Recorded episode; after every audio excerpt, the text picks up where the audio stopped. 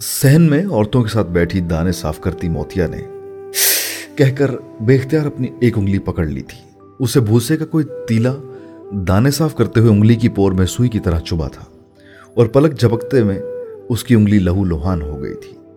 تیری انگلیاں تو اتنی نازک ہیں کہ بھوسے کے تیلوں سے بھی زخمی ہو رہی ہیں۔ وہاں بیٹھی عورتوں میں سے کسی نے مذاق کرنے والے انداز میں موتیا سے کہا تھا۔ جب دوپٹے کے پلو سے اپنی انگلی کی پور سے نکلتا خون بند کرنے کی کوشش کر رہی تھی۔ اور اس میں ناکام ہو رہی تھی۔ اور پھر کسی نے اس کے پاس جھک کر زمین پر بیٹھ کر اس کا ہاتھ پکڑا تھا اور ایک رومال اس کی انگلی کے گرد لپیٹ دیا تھا۔ دانے چنتی عورتیں جیسے لمحے بھر کے لیے دانے چننا بھول گئی تھی۔ تم سے کس نے کہا تھا دانے صاف کرنے کے لیے حویلی آؤ؟ آئندہ نہیں آؤ گے تم یہاں۔ مراد نے باواز بلند موتیا سے کہا تھا۔ برامدے سے سہن میں آتی تاجور نے کسی برف کے بت کی طرح یہ منظر دیکھا تھا۔ پورے گاؤں کی عورتوں کے درمیان مراد موتیا کے ہاتھ پر اپنا رومال لپیٹ کر اسے اس حویلی میں دانے صاف کرنے کے لیے آنے سے منع کر رہا تھا۔ اور وہ بھی ببانگے دہل۔ تاجور برف کا بت نہ بنتی تو کیا آگ کا انگارہ بنتی؟ چودرائن جی آپ کو یہی بتانا چاہ رہی تھی صبح سے۔ چودھری مراد موتیا کو کنویں پر بلا کر ملے ہیں ان سے۔ قول قرار ہوئے ہیں ان دونوں کے بیچ۔ چودھری مراد نے موتیا سے کہا کہ وہ رشتہ لے کر آئیں گے اگلی بار موتیا کے گھر۔ تاجور کے عقب میں کھڑی شکورا نے سرگوشی میں تاجور کے کانوں میں جیسے پگھلا ہوا سیسا انڈیلا تھا۔ سہن کے بیچوں بیچ مراد موتیا سے کہہ رہا تھا۔ تم جاؤ یہاں سے۔ موتیا نے مراد کو دیکھا، پھر برامدے میں کھڑی تاجور کو، پھر گاؤں کی عورتوں کو، پھر وہ اٹھ کر کھڑی ہو گئی تھی۔ وہیں کھڑے کھڑے اس نے دور سے ہی تاجور کو ہاتھ کے اشارے سے سلام کیا تھا اور وہ پلٹ گئی تھی۔ تاجور نے سلام کا جواب نہیں دیا تھا۔ اس نے مراد کو دیکھا تھا، جو موتیا کو تب تک جاتا دیکھتا رہا تھا، جب تک اس نے حویلی کی چوکھٹ پار نہیں کر لی تھی۔ تاجور کو لگا دن دہاڑے کسی نے اس کا تختہ الٹ دیا ہو۔ کسی نے نہیں، موتیا نے۔ وہ اس کا کوہ نور لے گئی تھی، اس کا مراد۔ اللہ وسائی نے موتیا کے ہاتھ پر بندھا رومال دیکھا تھا اور پھر موتیا کا چہرہ۔ تو کیا کہہ رہی ہے موتیا؟ میری سمجھ میں نہیں آ رہا۔ چودھری مراد نے سارے گاؤں کی عورتوں کے سامنے تیرے ہاتھ پر رومال باندھ دیا۔ پھر تو بڑی بدنامی ہو گئی ہماری۔ اللہ وسائی بے قرار ہوئی تھی۔ کیا بدنامی ہوئی ہوگی ہماری اماں؟ میرا ہاتھ زخمی ہوا، اس نے اپنا رومال باندھ دیا۔ اس میں بدنامی کہاں سے ہو گئی؟ اللہ وسائی نے اس کا ہاتھ پکڑا اور کہا، رومال باندھنے کے لیے ہاتھ پکڑا ہوگا سب کے سامنے۔ یہ ہے بدنامی۔ اس نے موتیا سے کہا تھا۔ اما اسے محبت کہتے ہیں۔ موتیا نے ماں سے کہا تھا، ایک لمحے کے لیے اللہ وسائی اسے کوئی جواب نہیں دے سکی۔ تیرا اور اس کا کوئی رشتہ نہیں ہے موتیا۔ بغیر رشتے کے ہاتھ پکڑنے والا بدنامی ہی لاتا ہے۔ اس نے ماں بن کر موتیا کو سمجھایا تھا۔ وہ ماں کا چہرہ دیکھتی رہی، پھر اس نے کہا، رشتہ بھی بن جائے گا، ماں۔ وہ بغیر رشتے کے دوبارہ ہاتھ نہیں پکڑے گا میرا۔ اللہ وسائی کو خود پر عجیب ترس آیا تھا۔ وہ اس کو کیا سمجھاتی؟ چودھریوں اور معاشقیوں کے درمیان جوڑ نہیں بنتے، رشتے تو بہت ہی دور کی بات تھے۔ وہ چودھریوں اور سیدوں کی نسل سے ہیں، زمین والے ہیں۔ ہم کمی کمین ہیں، ان کی زمین کے دانے پر پلتے ہیں۔ ہماری اور ان کی کوئی برابری نہیں موتیا نہ ہی کبھی ہوگی۔ اللہ وسائی نے اسے کھلے ڈلے لفظوں میں سمجھایا تھا۔ وہ بھی انسان ہے ماں، اور ہم بھی انسان۔ محبت ہونے کے لیے بس اتنا کافی نہیں ہوتا کیا؟ اس نے اللہ وسائی سے پوچھا تھا اور اللہ وسائی بول نہیں سکی تھی۔ موتیا کو اونچ نیچ کی کیا سمجھ آتی؟ موتیا کو تو اونچ نیچ کے ساتھ پالا ہی نہیں تھا اس نے اور گاموں نے؟ اسے تو ہتھیلی کے چھالے کی طرح رکھا تھا اور پلکوں پر اٹھایا، سر پر بٹھایا تھا۔ اور یہ سب صرف اس نے نہیں کیا تھا۔ ہر جگہ جہاں وہ جاتی تھی، ایسی ہی عزت اور محبت پاتی تھی وہ۔ مراد رشتہ بھیجے گا اماں۔ موتیا نے دونوں ہاتھوں سے اللہ وسائی کا ہاتھ پکڑ کر کہا تھا۔ کون لے کر آئے گا اس کا رشتہ؟ اللہ وسائی نے پوچھا تھا۔ اس کی ماں۔ موتیا نے بڑے اعتماد سے کہا تھا۔ اور اللہ وسائی نے اس لمحے اللہ سے دعا کی تھی کہ موتیا کا یقین کبھی جھوٹا نہ پڑے۔ وہ واقعی حویلی کی بہو بن کر جائے، پانی والوں کے گھر سے نکل کر دانے والوں کے خاندان کا حصہ بن جائے۔ وہ ماں تھی، اولاد کے لیے تاج اور عروج ہی مانگ سکتی تھی اور چاہتی تھی۔ پیر ابراہیم نے تاجور کو بے حد حیرانی سے دیکھا تھا۔ وہ دن دہاڑے بغیر اطلاع کیے ان کے گھر آئی تھی اور وہ بھی ان کے پاس ڈیرے پر۔ خیریت تو ہے تاجور، انہوں نے اس سے پوچھا تھا۔ ابا جان، مراد اور مہنور کا نکاح کرنا چاہتی ہوں۔ یہ شگن کا سامان لائی ہوں آج ہی بات پکی کرنے کے لیے۔ پھر باقی سب کچھ بعد میں طے کر لیں گے۔ تاجور کے چہرے پر عجیب سی سنجیدگی تھی۔ پیر ابراہیم تسبیح پھیرتے اس کا چہرہ دیکھتے رہے۔ پھر انہوں نے پوچھا، مراد سے پوچھ لیا ہے تم نے؟ تاجور ان کے سوال پر ایک لمحے کے لیے ٹھٹکی، پھر اس نے بڑے اعتماد سے کہا، اس کی ضرورت نہیں ہے۔ وہ میرا بیٹا ہے، جہاں چاہے اس کی زندگی کا فیصلہ کر سکتی ہوں۔ پیر ابراہیم نے نفی میں سر ہلاتے ہوئے اس سے کہا، کچھ فیصلوں کا حق رب نے ماں باپ کو بھی نہیں دیا۔ اس کا نکاح ہونا ہے، اس کی مرضی سے ہونا چاہیے۔ تاجور کے ماتھے پر بل آئے، پھر اس نے کہا، وہ میری فرما بردار اولاد ہے، یہ جو کچھ ہو رہا ہے، اس کی مرضی سے ہو رہا ہے۔ پیر ابراہیم اس کا چہرہ دیکھتے رہے، پھر انہوں نے کہا، وہ کل آیا تھا میرے پاس۔ موتیا سے شادی کرنا چاہتا ہے وہ۔ اس نے مجھے کہا کہ میں تم سے بات کروں اور میں نے اسے زبان دے دی ہے۔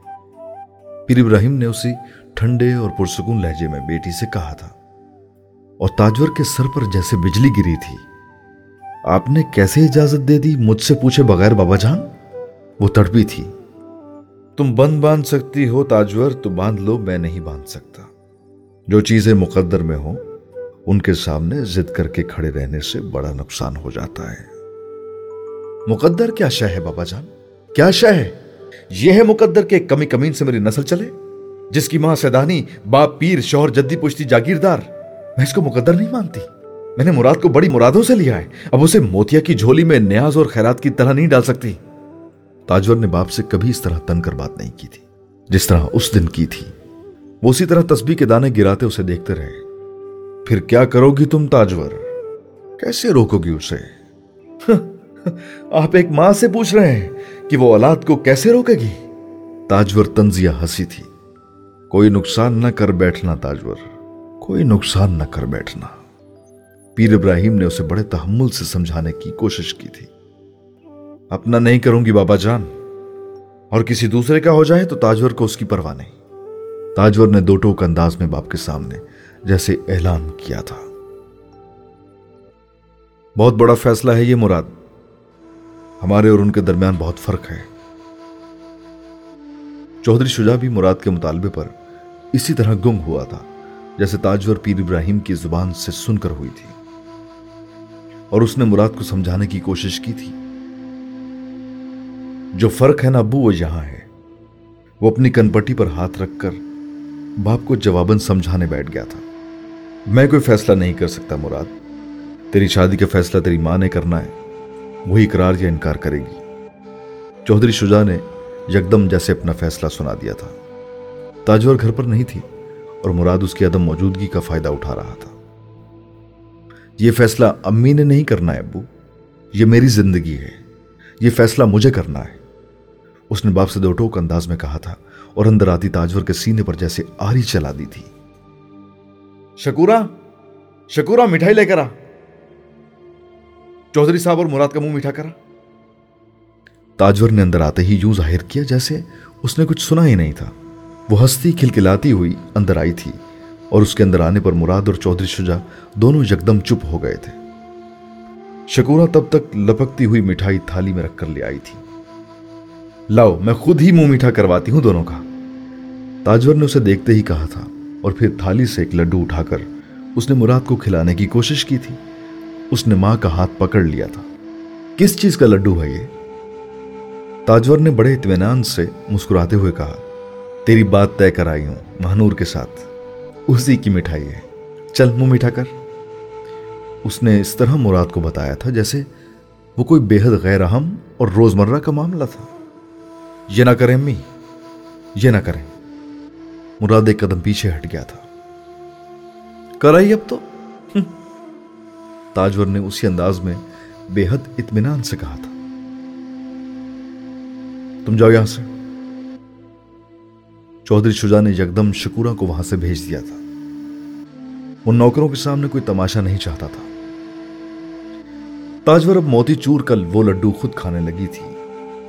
شکورا سر جھکائے، ادھر ادھر دیکھے بغیر وہ تھالی وہیں رکھ کے وہاں سے نکل گئی تھی۔ امی، موتیا کے علاوہ کسی دوسری کو بیاہ کر نہیں لاؤں گا میں۔ مراد نے بے حد اکھڑے ہوئے لہجے میں ماں سے کہا تھا۔ مجھے نانا ابا نے اجازت دی ہے۔ موتیا سے شادی کی۔ تاجر اسے دیکھتی ہوئی لڈو کھاتی رہی۔ جب وہ چپ ہوا تو اس نے کہا، مہنور کے علاوہ حویلی میں کوئی آئے گی؟ تو اس بار تیری ماں نے لڈو کھایا ہے، اگلی بار زہر کھائے گی۔ تاجور کا چہرہ بے تاثر تھا۔ پر آواز اور آنکھوں میں آگ تھی۔ مراد اور شجا دونوں میں سے کوئی بھی کچھ بھی بول نہیں سکا تھا۔ مراد صرف بے یقینی کے عالم میں اس ماں کو دیکھتا رہا جو اس پر ہر وقت صدقے اور قربان جاتی تھی۔ اور اب وہ اسے مرنے کی دھمکی دے رہی تھی۔ اس کی خاموشی پر تاجور نے فاتحانہ انداز میں اسے دیکھا تھا اور پھر کمرے سے نکل گئی تھی۔ مراد بدھ کی طرح وہاں کھڑا کا کھڑا رہ گیا تھا۔ مراد کا رومال اب موتیا کی کلائی میں لپٹا ہوا تھا اور وہ اس کی گرہوں کے ساتھ کھیلتی ہوئی وہی بول گنگنا رہی تھی جو مراد نے اسے سنائے تھے۔ اسے دھوپ چھوئے تو ہیرا، اسے میں چھوئے تو پانی۔ اس کے نین غزالی دلبر، او میرے دلبر جانی۔ بطول کی نظریں اس رومال پر جمی ہوئی تھی اور اس نے ایک گہرا سانس لے کر موتیا سے کہا، سب کے سامنے ہاتھ پکڑ کر رومال باندھ دیا، تجھے یقین ہے تیرے لیے رشتہ بھی لے کر آئے گا۔ موتیا مسکراتی تھی رشتہ لانا نہ ہوتا تو ہاتھ بھی نہ پکڑتا، یہ بھی نہ باندھتا۔ اس نے رومال چھوا تھا۔ بطول کے اندر سے غبار اٹھا تھا۔ تو بڑی خوش نصیب ہے موتیا، محبوب ملا ہے تو مراد جیسا۔ اور ایک مجھے دیکھو، میں نے جسے پانے کے لیے، میں جسے پانے کے لیے بے حال ہو رہی ہوں، اسے پرواہی نہیں ہے میری۔ اس نے موتیا سے بڑی اداسی کے ساتھ اپنے دل کا پھپھولا پھوڑا تھا اور موتیا موم ہوئی تھی۔ تو چاہے تو میں سعید سے بات کروں۔ اس نے فوراً ہی بطول سے کہا، چھوڑ موتیا، تیرے بات کرنے سے کیا ہوگا؟ پیار کرنے والے اور محبوب کے بیچ اگر دنیا ڈالنی پڑ جائے نا، ایک دوسرے کو جیتنے کے لیے، تو پھر ساری عمر دنیا ہی ڈالنی پڑتی ہے۔ بطول نے عجیب سے انداز میں کہا تھا۔ تو اداس نہ ہو بطول تجھے سعید ضرور ملے گا۔ تو موتیا کی بات لکھ کر رکھ لے۔ موتیا نے اس کا ہاتھ پکڑ کر اسے دلاسا دیا۔ کیا کوئی خواب دیکھ لیا ہے تو نے؟ بطول کو عجیب امید لگی۔ نہیں، تیرے بارے میں نہیں دیکھا، اپنے بارے میں دیکھا ہے۔ موتیا نے جواباً ہنس کر کہا۔ بطول کو تجسس ہوا۔ کیا دیکھا اس بار؟ چند لمحوں کے لیے موتیا اس کا چہرہ دیکھتی رہی۔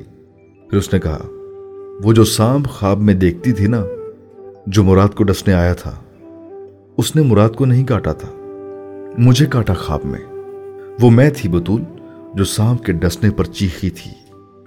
اس نے عجیب سے انداز میں بطول سے کہا تھا اور بطول ساکت رہ کر اسے دیکھتی رہ گئی۔ موتیا کا خواب کبھی جھوٹا نہیں ہوتا تھا۔ موتیا اپنی کلائی دیکھ رہی تھی جس میں مراد کا رومال بندھا ہوا تھا۔ بالکل اسی جگہ پر جہاں خواب میں سانپ لٹکا تھا۔